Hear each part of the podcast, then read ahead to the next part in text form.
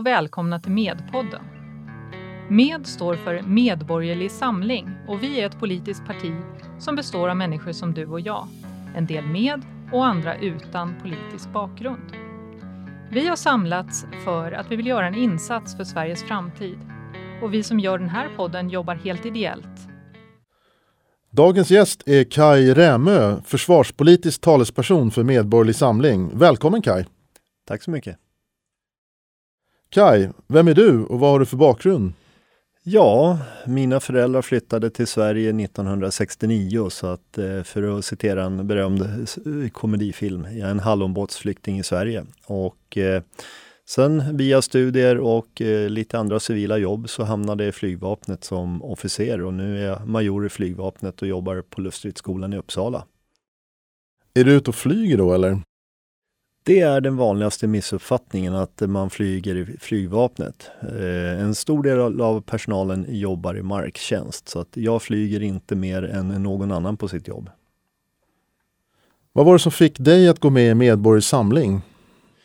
Ja, 1999 så var jag missnöjd med åt vilket håll Sverige utvecklades och då bestämde jag mig för att nej, det finns bara två lägen. Antingen så gör man något åt det eller så får man acceptera situationen som den är. Och eh, då läste jag ett antal partiprogram och det var Moderaterna, eh, KD och eh, Liberalernas, alltså, eller dåvarande Folkpartiets. Och det slutade med att jag gick med i Kristdemokraterna och var medlem där i 16 år.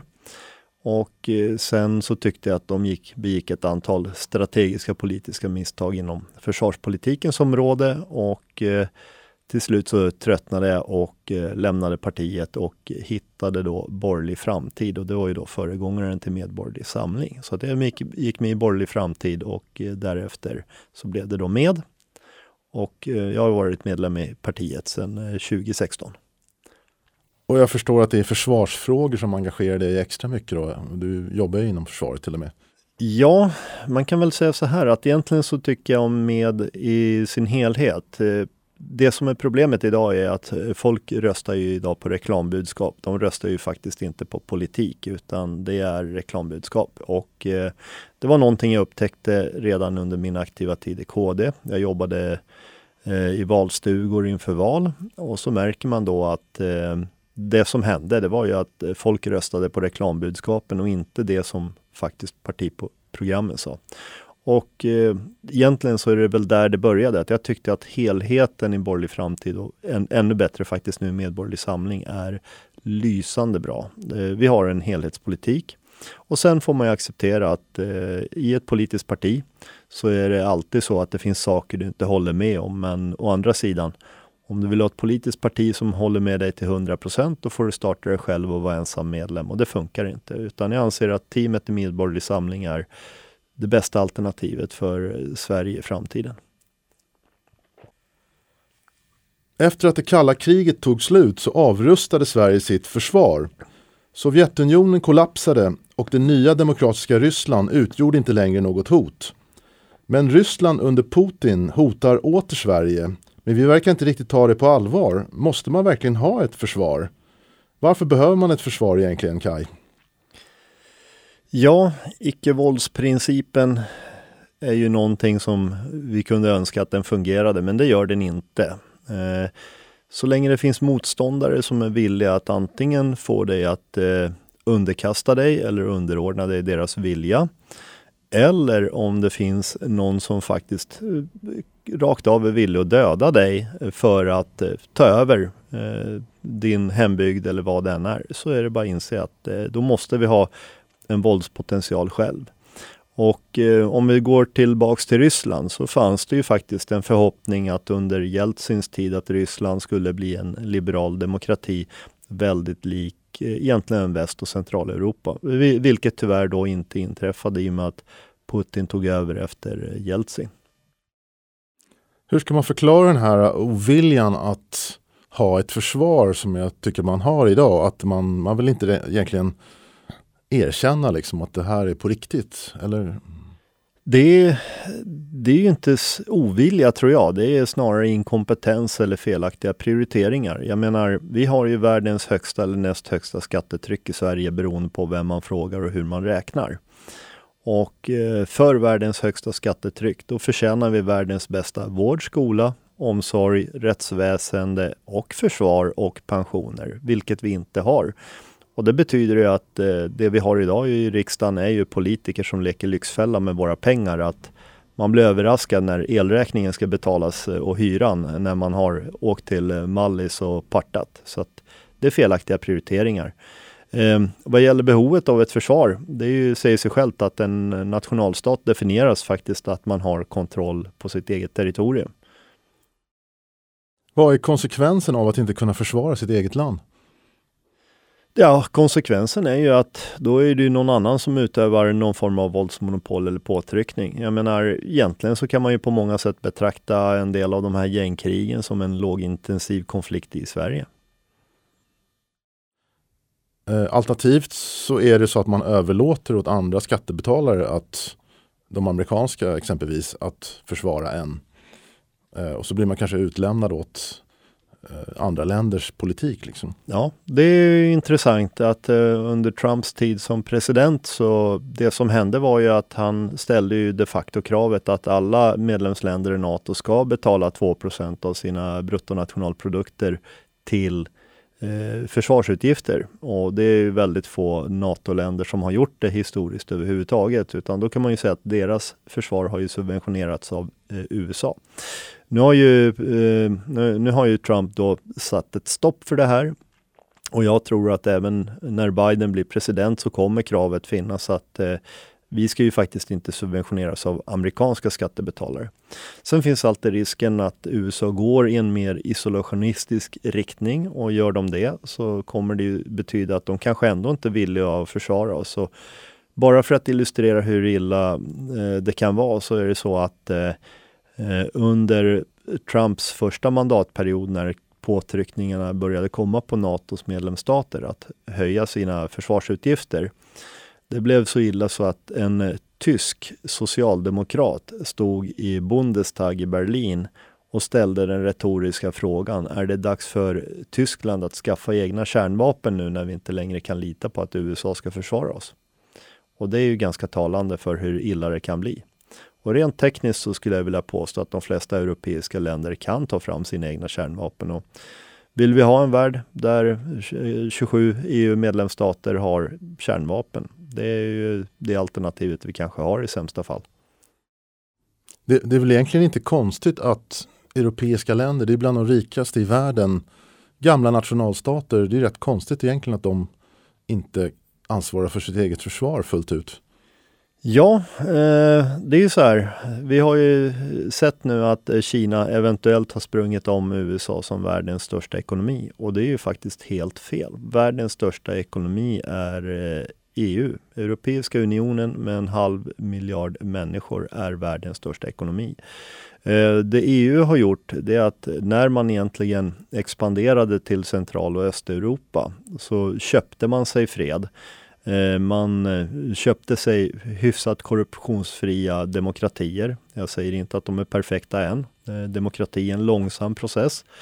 I Sverige så tog demokratin faktiskt eh, ungefär 100 år att etablera sig från ungefär 1850-talet och till 1950-talet innan vi kan säga att vi blev en riktig demokrati.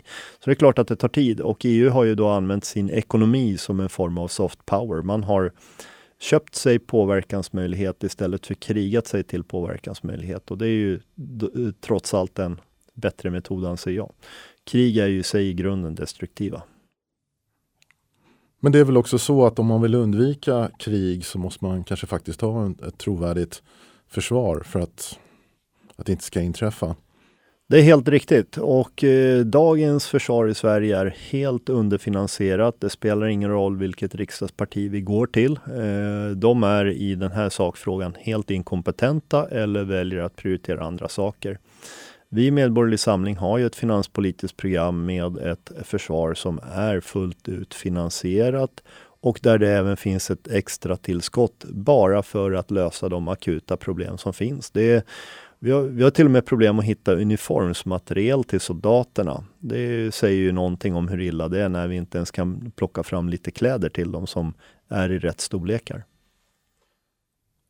Hur, hur kan det komma sig att man inte tar det här på allvar? Är det så att det känns som att det, ja, det funkar ju, vi har inte blivit invaderade än.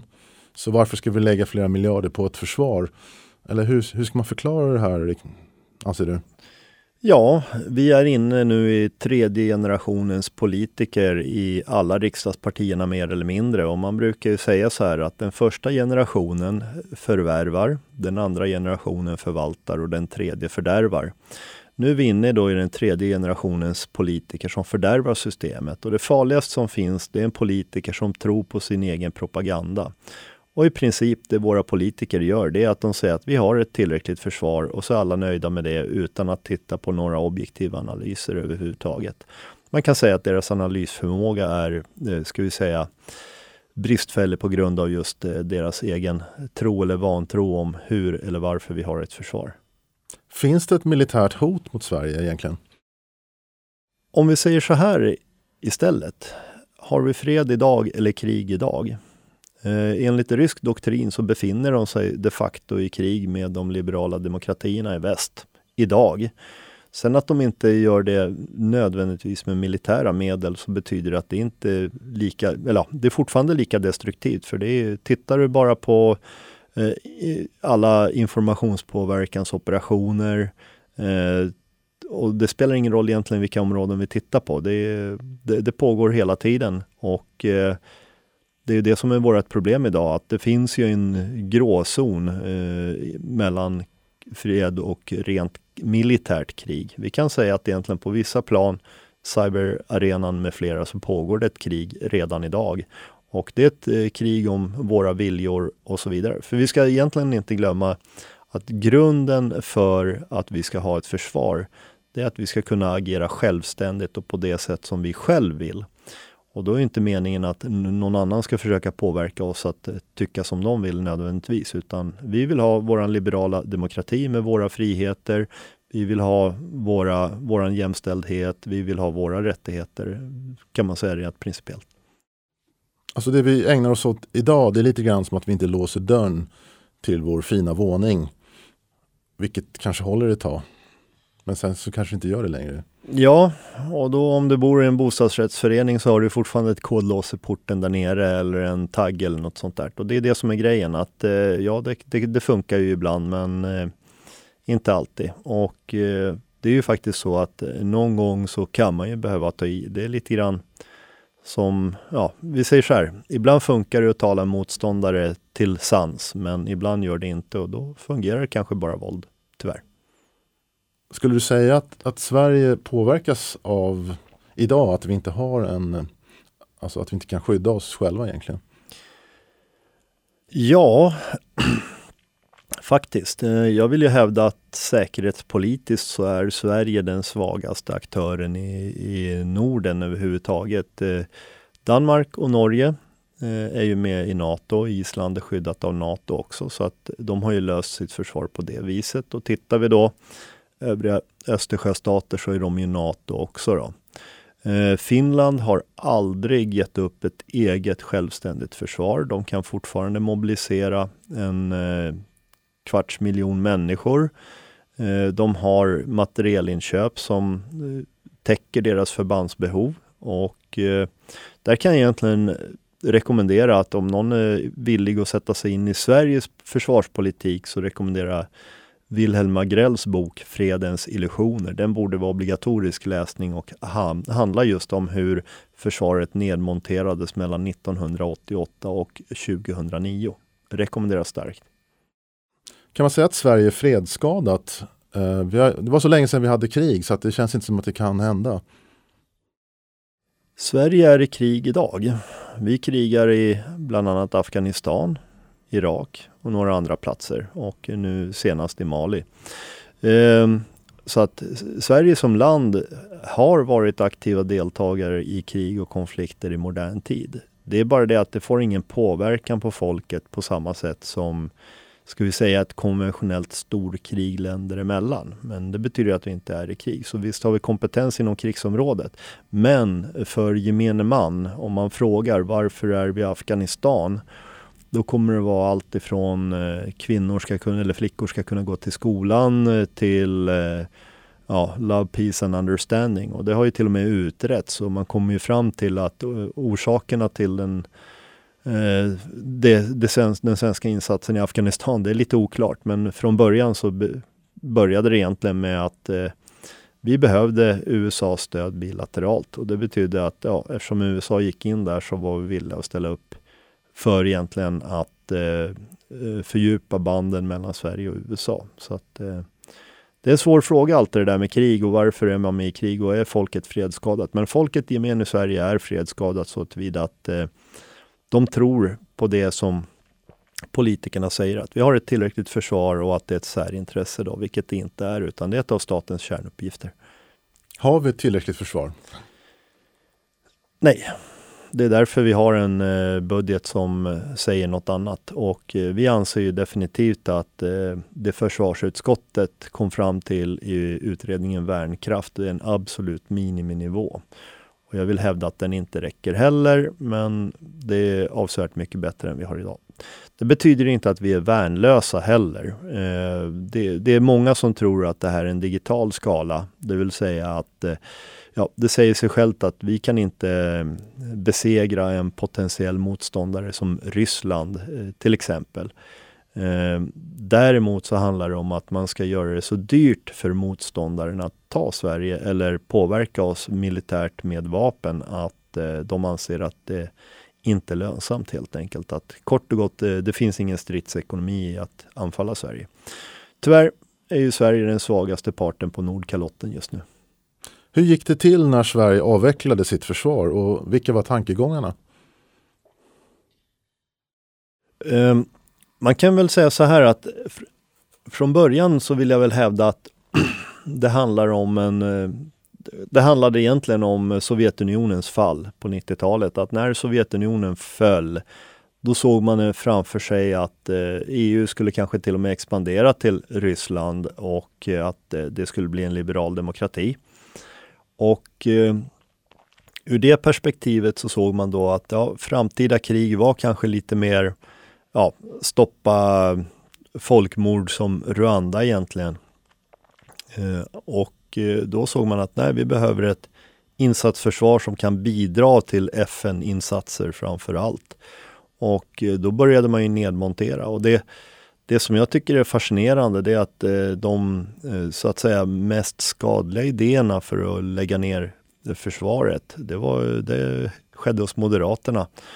Eh, Reinfeldt och Borg ville lägga ner försvaret och bara betala 4 miljarder för det. Att ha ett utökat högkvarter med kanske några typförband och sen såg man att ja, vi har 10 års förvarning och eh, expandera och då skulle man köra på det.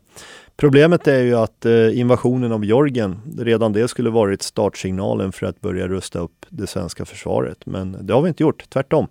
Vi har fortsatt att gå neråt och idag kör man ju mantrat tillväxt och budgeten 2021 är inte bättre än budgeten 2020 för Försvarsmakten. Och, eh, det går inte att tillväxa med samma medel. Vi har brist på materiel.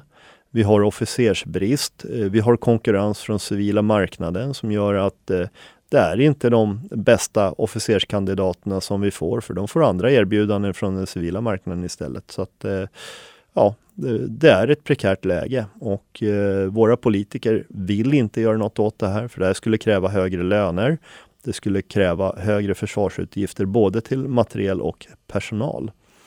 Och bara för att illustrera skillnaden, jag, jag har ju då varit major ett antal år. Och eh, eh jag var för ett par år sedan i Finland på ett väldigt eh, intressant seminarium som heter Air Power Conference och så pratade jag med finska officerare i min ålderskategori och så vidare. Och eh, vi har ju alltid haft en föreställning i Sverige av att eh, Finland är den fattiga kusinen från landet, att vi har alltid haft mer pengar. Men det är inte bara finska lärare som tjänar mer pengar än svenska lärare, utan även finska officerare. Så majorer i min åldersklass tjänar mellan 30 och 50 procent mer i lön än jag gör. Och eh, av någon anledning så är finsk skola funktionell finskt försvar är funktionellt och det tror jag avspeglas i att man är faktiskt villig att betala det det kostar, vilket vi inte är i Sverige. Finnarna har kanske ett historiskt minne som påminner dem om att det ibland är bra att ha ett försvar.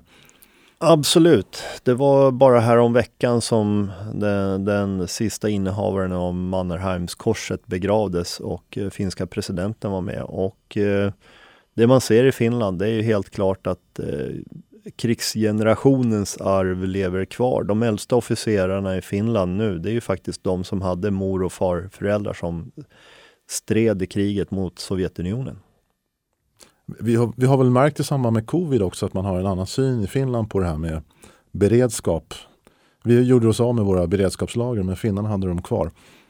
Absolut. Jag anser ibland att Sverige borde finlandiseras så att det vore kanske bättre om riksdagen togs över av finska politiker än svenska just nu för att eh, ja, covid visade på att eh, Finland har alltid kört en pragmatisk politik där man inte så att säga köper sina egna propagandabudskap utan man är pragmatiska och praktiska och eh, det säger sig självt att det är ett krisläge. Ja, vi såg ju det inom EU. Det var ju till och med så att vissa länder började beslagta sändningar som skulle till andra EU-länder vad gäller sjukvårdsmateriel för att man är sig själv närmast när krisen kommer. Det är så. Jag menar, har du bara en burk mat att dela på så är det din familj och inte dina grannar som får den. Så enkelt är det. Vi är oss själva närmast. Hur ser Sveriges försvar ut idag och vad kan det göra?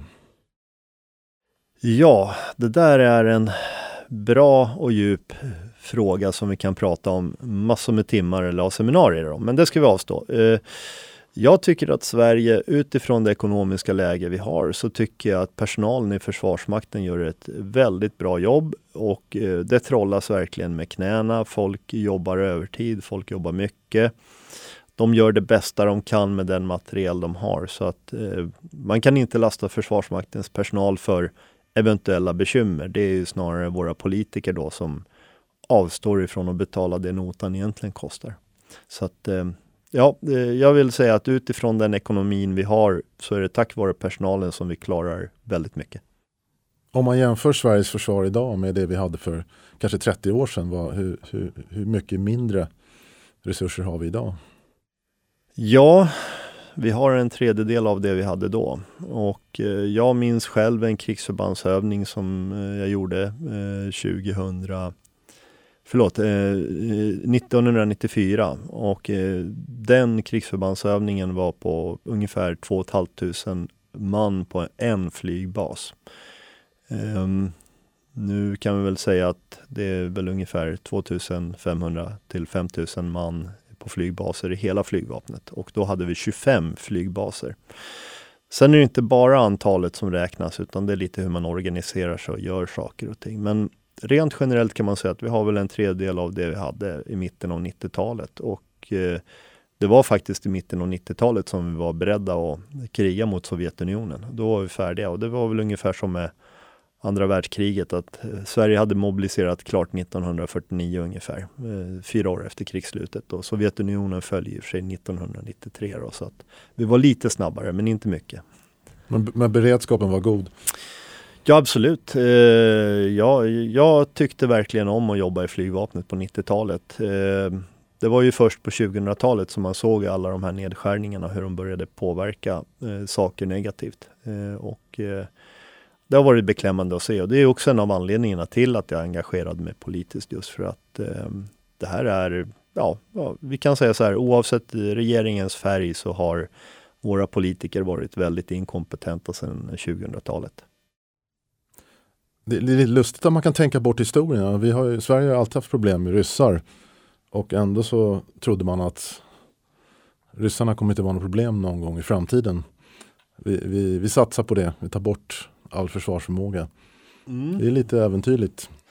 Ja, man kan väl säga så här att eh, vi har varit naiva, har funnits både det röda och det blå lägret. Eh, sen kan jag säga så här att eh, ryssar som folk, jag tycker ryssar som folk är ett trevligt folk. Det, och jag har inga problem med det. Problemet är de ryska politikerna och eh, i och med att det, det, är i praktiken en diktatur i Ryssland, jag menar eh, det, ju, det räcker med att titta på valanalyser av hur det röstas där och, och, den senaste skandalen och det är någonting jag aldrig kommer att acceptera. Det är ju det är ockupationen av Krim och eh, som sagt var, då säger ryssarna att vi gjorde en folkomröstning där 123 procent av väljarkåren röstade. Det är ju helt omöjligt. och alla ville tillhöra Ryssland. Så att eh, nej, det, det är en skendemokrati och eh, man ska inte ge dem utrymme. Faktum är att eh, nu på våran årsstämma så fick jag igenom en, en motion och det var att införa en svensk Magnitsky-lag och att den också ska införas, att vi ska verka för att den ska införas i EU. Och det innebär att då kan man ta personliga tillgångar för ledare för skurkstater eller deras eh, hjälpredor. Och det skulle betyda i praktiken att ja, jag skulle gärna vilja se Putins miljarder beslagtagna.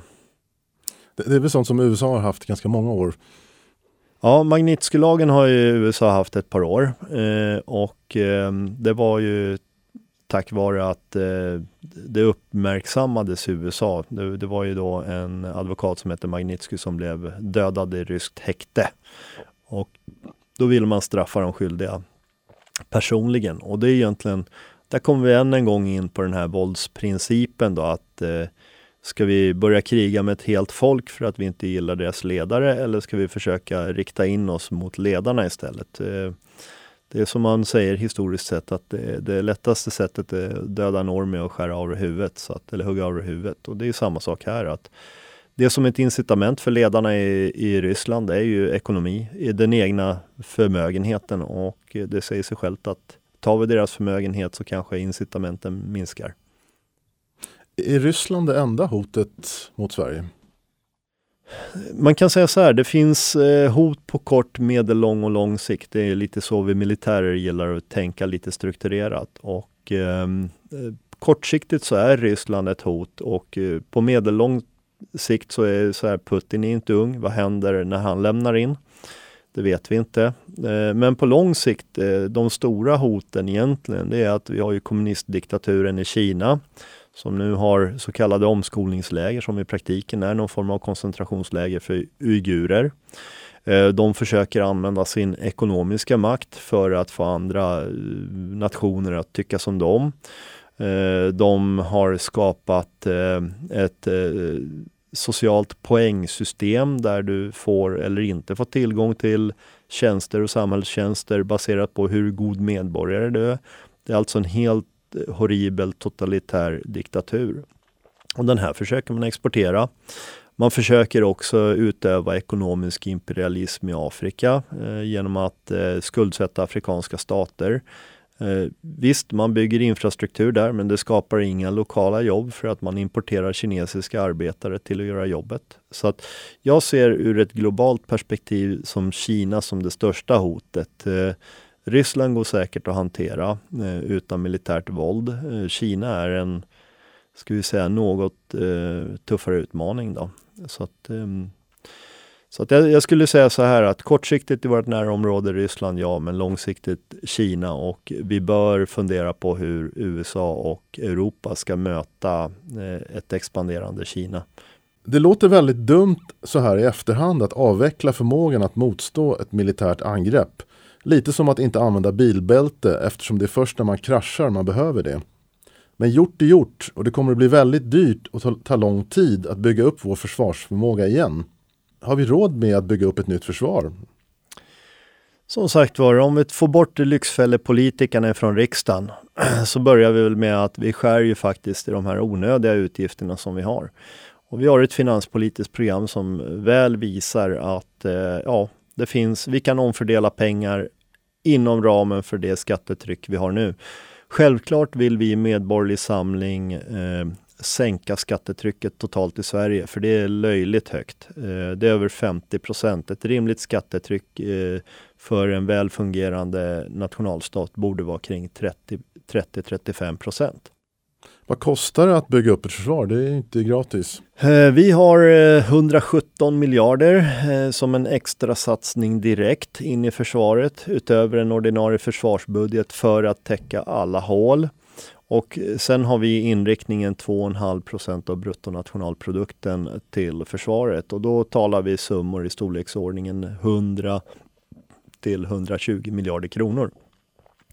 Och hur mycket pengar är det här då? Jo, det är mycket pengar, men om man säger att statens budget är ungefär 1000 miljarder kronor så kan man säga att det är då ungefär 10-12 procent av statens utgifter. Då ska man tänka på att de flesta betalar ju bara kommunalskatt och kommunalskatten är den största skatten som vi alla betalar egentligen.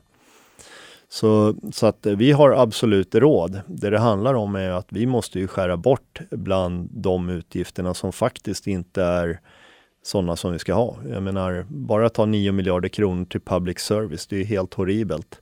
9 miljarder kronor för att vi ska betala för propagandan som ljuger för oss helt uppenbarligen. Om man ska bygga upp ett nytt försvar, det kommer ju ta tid misstänker jag. Vad kan man göra för att skydda sig nu innan vi har gjort det? Gå med i NATO. Så enkelt är det. Eh, än en gång eh, så är det så att eh, det, som jag berättade om den här tyska socialdemokraten som frågade om vi ska skaffa oss kärnvapen i Tyskland.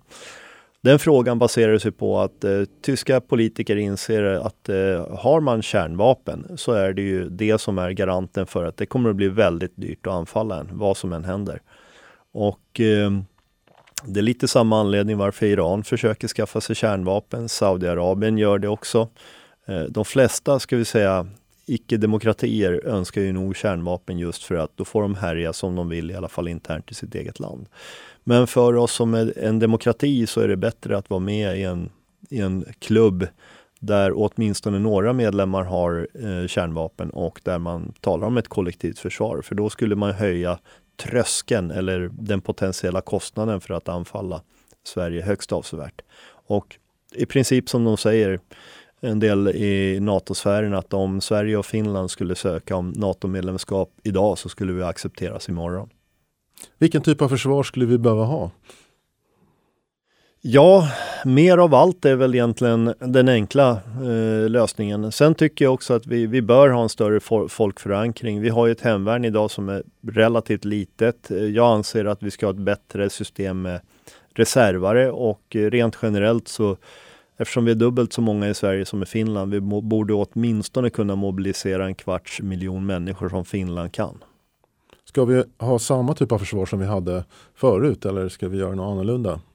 Man ska aldrig förbereda sig för nästa krig på samma sätt som föregående, för det sker ju en utveckling här. Eh, vi behöver ha en mer offensiv militär doktrin. Det vill säga vi ska säga att eh, ja, om vi vet vem som anfaller oss så kommer det kosta på deras hemmaplan också. Finland kör den doktrinen ganska tydligt. De har långräckviddiga vapen. Eh, de vet att det kan komma en våg av anfallare från öster, men sen har de ingen logistik efter det, för det har finnarna skjutit bort. Och det är lite där vi måste också in att eh, vi kanske behöver kryssningsmissiler i försvaret. Vi kanske behöver ubåtar med möjlighet att, att skjuta kryssningsmissiler. För att, eh, ja, även om man anfaller någon del av Sverige så kommer det svida om vi kan anfalla tillbaks i Murmansk eller helt andra delar av Ryssland rent generellt. Det blir väldigt jobbigt för de ryska ledarna då. Bör man backa upp det här med ett, en civil beredskap? Självklart. Eh, det är ju så här att om vi talar om olika former av gråzonsproblematik så är det ju så att eh, många problem kräver civila lösningar. Eh, tar vi biologisk krigföring så kanske det kräver medicinsk förmåga mer än militärt. Rent generellt kan man säga att även i krig så de flesta soldater skjuter ju inte faktiskt. Jag menar, tittar vi på de som har varit i Afghanistan så är det fler som inte har skjutit någon, ett enda skott mot andra människor än de som har gjort det. Vi märkte ju med covid att det kan löna sig att ha beredskapslager och, och, och ha reserver. Absolut. Eh, nu planerar EU att sätta ett av de lagren för hela EU i Sverige, eh, vilket är bra. Men eh, självklart ska vi ha helt egna resurser. Än en gång, man la ju ner myndigheter när den eviga freden inträdde, eviga freden inträdde på 90-talet och eh, det är ju det vi ser nu ett utfall av under covid. Och eh, det enda sättet är att göra om, gör rätt, det vill säga skapa ett eh, fungerande civilt försvar på alla plan egentligen. Att det spelar ingen roll om det är skogsbränder eller om det är en pandemi. Vi måste kunna lösa dem med egna resurser. Det kan ju inte vara helt rätt att eh, polska brandmän åker upp till Sverige för att bekämpa skogsbränder. Det känns lite sådär. Eller att italienska eh, brandbekämpningsflygplan kommer hit och släcker bränder. Det är, det är lite att gå över ån efter vatten kan man tycka. Utan Vi är ett rikt land, vi har en möjlighet och vi har en teknisk förmåga att lösa alla de här problemen själv. Det är bara det att vi har just nu politiker som inte vill betala notan för det, utan de leker Lyxfällan än en gång. Vad bör man tänka på industripolitiskt eh, om man ska ha ett försvar? Jag antar att man måste ha tillgång till eh, ja, alla delar, eh, ammunition och så vidare så att man inte blir av med förmåga om man hamnar i en krigssituation. Ja, helt rätt. Eh, det är ju så här att vi skryter med att eh, Gripen är en svensk produkt. Men eh, det är ju 80% amerikanska komponenter i den så att den är inte så mycket made in Sweden som man kan tro. Utan det som är made in Sweden är egentligen ingenjörskunnandet. Alltså grundkompetensen för att plocka ihop de här legobitarna till någonting som fungerar. Och eh, det är helt klart så att precis som med covid här eh, som vi har sett, man är sig själv närmast. Det vi inte har när skjutandet börjar, det är inte säkert att vi får det. Jo, vi kan få det om det är i någon annans intresse, men det är inte självskrivet. Så att där måste vi gå tillbaks egentligen till även det kalla kriget och även det försvaret var ju underfinansierat när det gäller materiel. Och det var inte ovanligt på 80 och 90-talet att när du hade krigsförbandsövningar så lånade du materiel från andra förband för att du hade inte tillräckligt mycket eget. Och eh, så får det inte vara i ett framtida krig utan det du har när kriget börjar, det är det du har att agera med och sen är det slut. Det, det, det måste man räkna med. Det är alltså sämsta läget men eh, vi kan inte vara naiva och förutsätta att det här löser sig på något sätt. Hur lång tid kommer det att ta om, om man skulle bestämma sig för att försöka bygga upp ett realistiskt försvar? Vad, hur lång tid skulle det ta skulle du säga?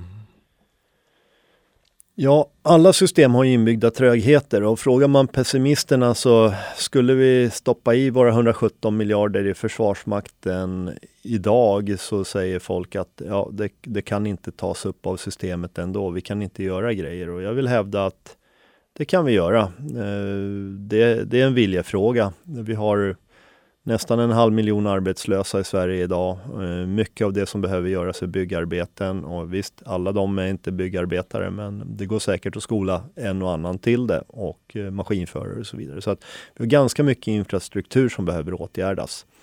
Eh, sen vad gäller materielbitarna, eh, fabriker kan ju alltid leverera kläder. Det handlar ju bara om att vara villig att betala för det för att komma före i kön i så fall.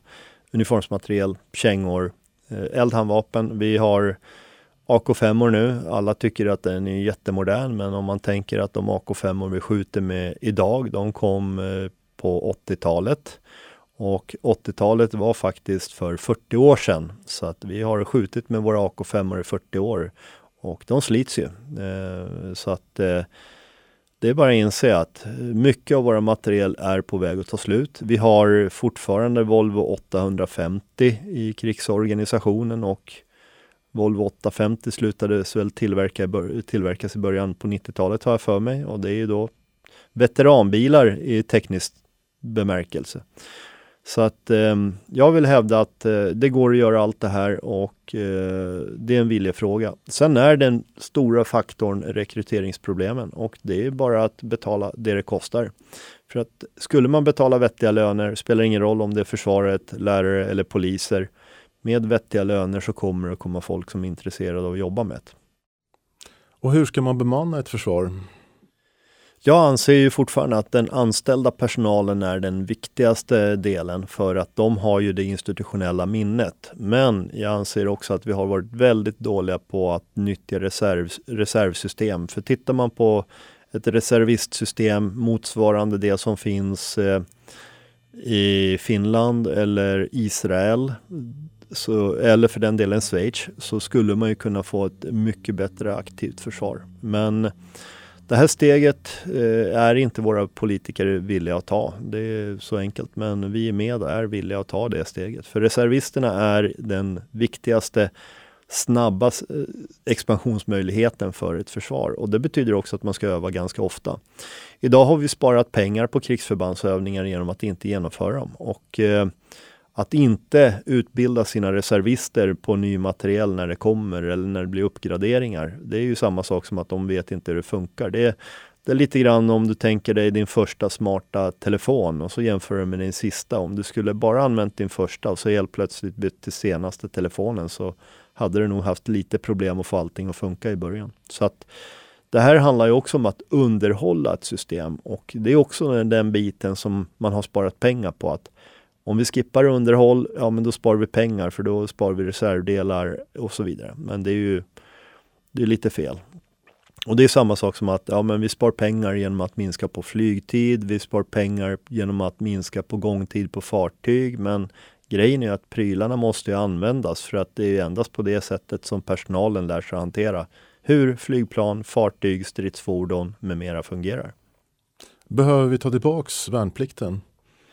Ja, vi har ju återaktiverat värnplikten och eh, jag tycker att värnplikt, eller egentligen också en civilplikt, borde vara någonting som är helt självklart. Att eh, en medborgare i ett land ska ställa upp för sitt land och ett, ett år av ditt liv är oftast en, eller jag vill säga så här, det är en billig investering för att få ett samhälle som fungerar även i kris och krig.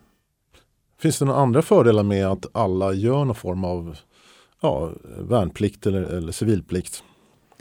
Ja, många trodde ju att värnplikten gjorde ju män av pojkar då.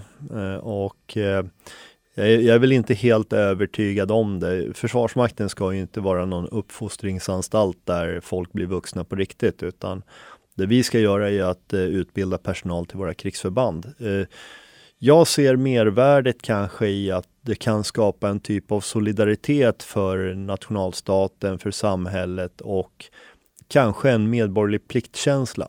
Man kan väl säga att jag ser det största problemet i Sverige idag, det är ju att eh, vi är ett så individualistiskt samhälle så att vi ser inte vårat bidrag till kollektivet som kanske, ja men det kan väl någon annan göra. Men jag vill hävda att den här någon annanstanismen är ju väldigt farlig rent generellt för att det betyder att då är man inte villig att ta ansvar för något heller. Och jag tror att deltagande i ett militärt eller ett civilt totalförsvar skapar en ansvarskänsla och jag tror att ansvar är det svåraste svensk, det svenska folket har att hantera idag. Jag menar, vi ser på våra politiker. Vi har varit naiva, det är inte okej, okay, alla de här flosklerna vi har sett, det är bara skrattretande. Det är, det är bättre att ta ansvar och säga att så här är det. Jag menar, det är bara att titta på Finland. Det var ju någon minister som avgick för en skitsak som i Sverige skulle gett en, ska vi säga, en timeout på tre månader och sen ny och ännu bättre befattning. Så att eh, ansvarskänslan måste tillbaks in hos medborgarna. För det är faktiskt så här att om det är saker som inte fungerar i Sverige, så ja, politikerna är ansvariga, men framförallt du som väljare är ansvarig för att du har gett dem det jobbet. Och det ska de inte ha, för de är inkompetenta. Allt ska man göra själv, kort sagt. Om du inte är villig att själv engagera dig i ditt samhälle, då ska du inte förvänta dig att kräva att samhället ska ställa upp för dig. Jag anser att den enda formen av kollektivism som är konstruktiv, det är den där vi ställer upp för varandra när det är tufft. Och då måste vi ställa upp. Så enkelt är det för, ur mitt perspektiv. Och då anser jag att en totalförsvarsplikt för alla medborgare är absolut nödvändig i framtiden. Om man vill göra någonting just nu för att förbättra Sveriges försvar och beredskap, vad kan man göra? Gå med i Hemvärnet. Det, det, är det snabbaste, det är det enklaste. Inte helt okomplicerat, men eh, det, det är vad jag skulle göra. Är du tillräckligt ung Eh, så tycker jag absolut att eh, du ska göra värnplikten eller försöka att eh, bli åtminstone reservist i Försvarsmakten eller deltidsanställd. Ehm, det, det är det du kan göra som person. Men ur ett systemperspektiv så kommer inte det att öka försvarsbudgetar eller något annat utan ja, då är det bästa gå med i Medborgerlig Samling, engagera er i vårt parti, se till att vi kommer in i riksdagen 2022 för vi kommer, jag ska inte säga att vi ska rensa träsket, men vi kommer i alla fall belysa vilka inkompetenta politiker som har sabbat så många olika system i Sverige som har fungerat bra historiskt sett. Vad finns det för utsikter att uh, få majoritet för att uh, bygga upp försvarsförmågan, tror du?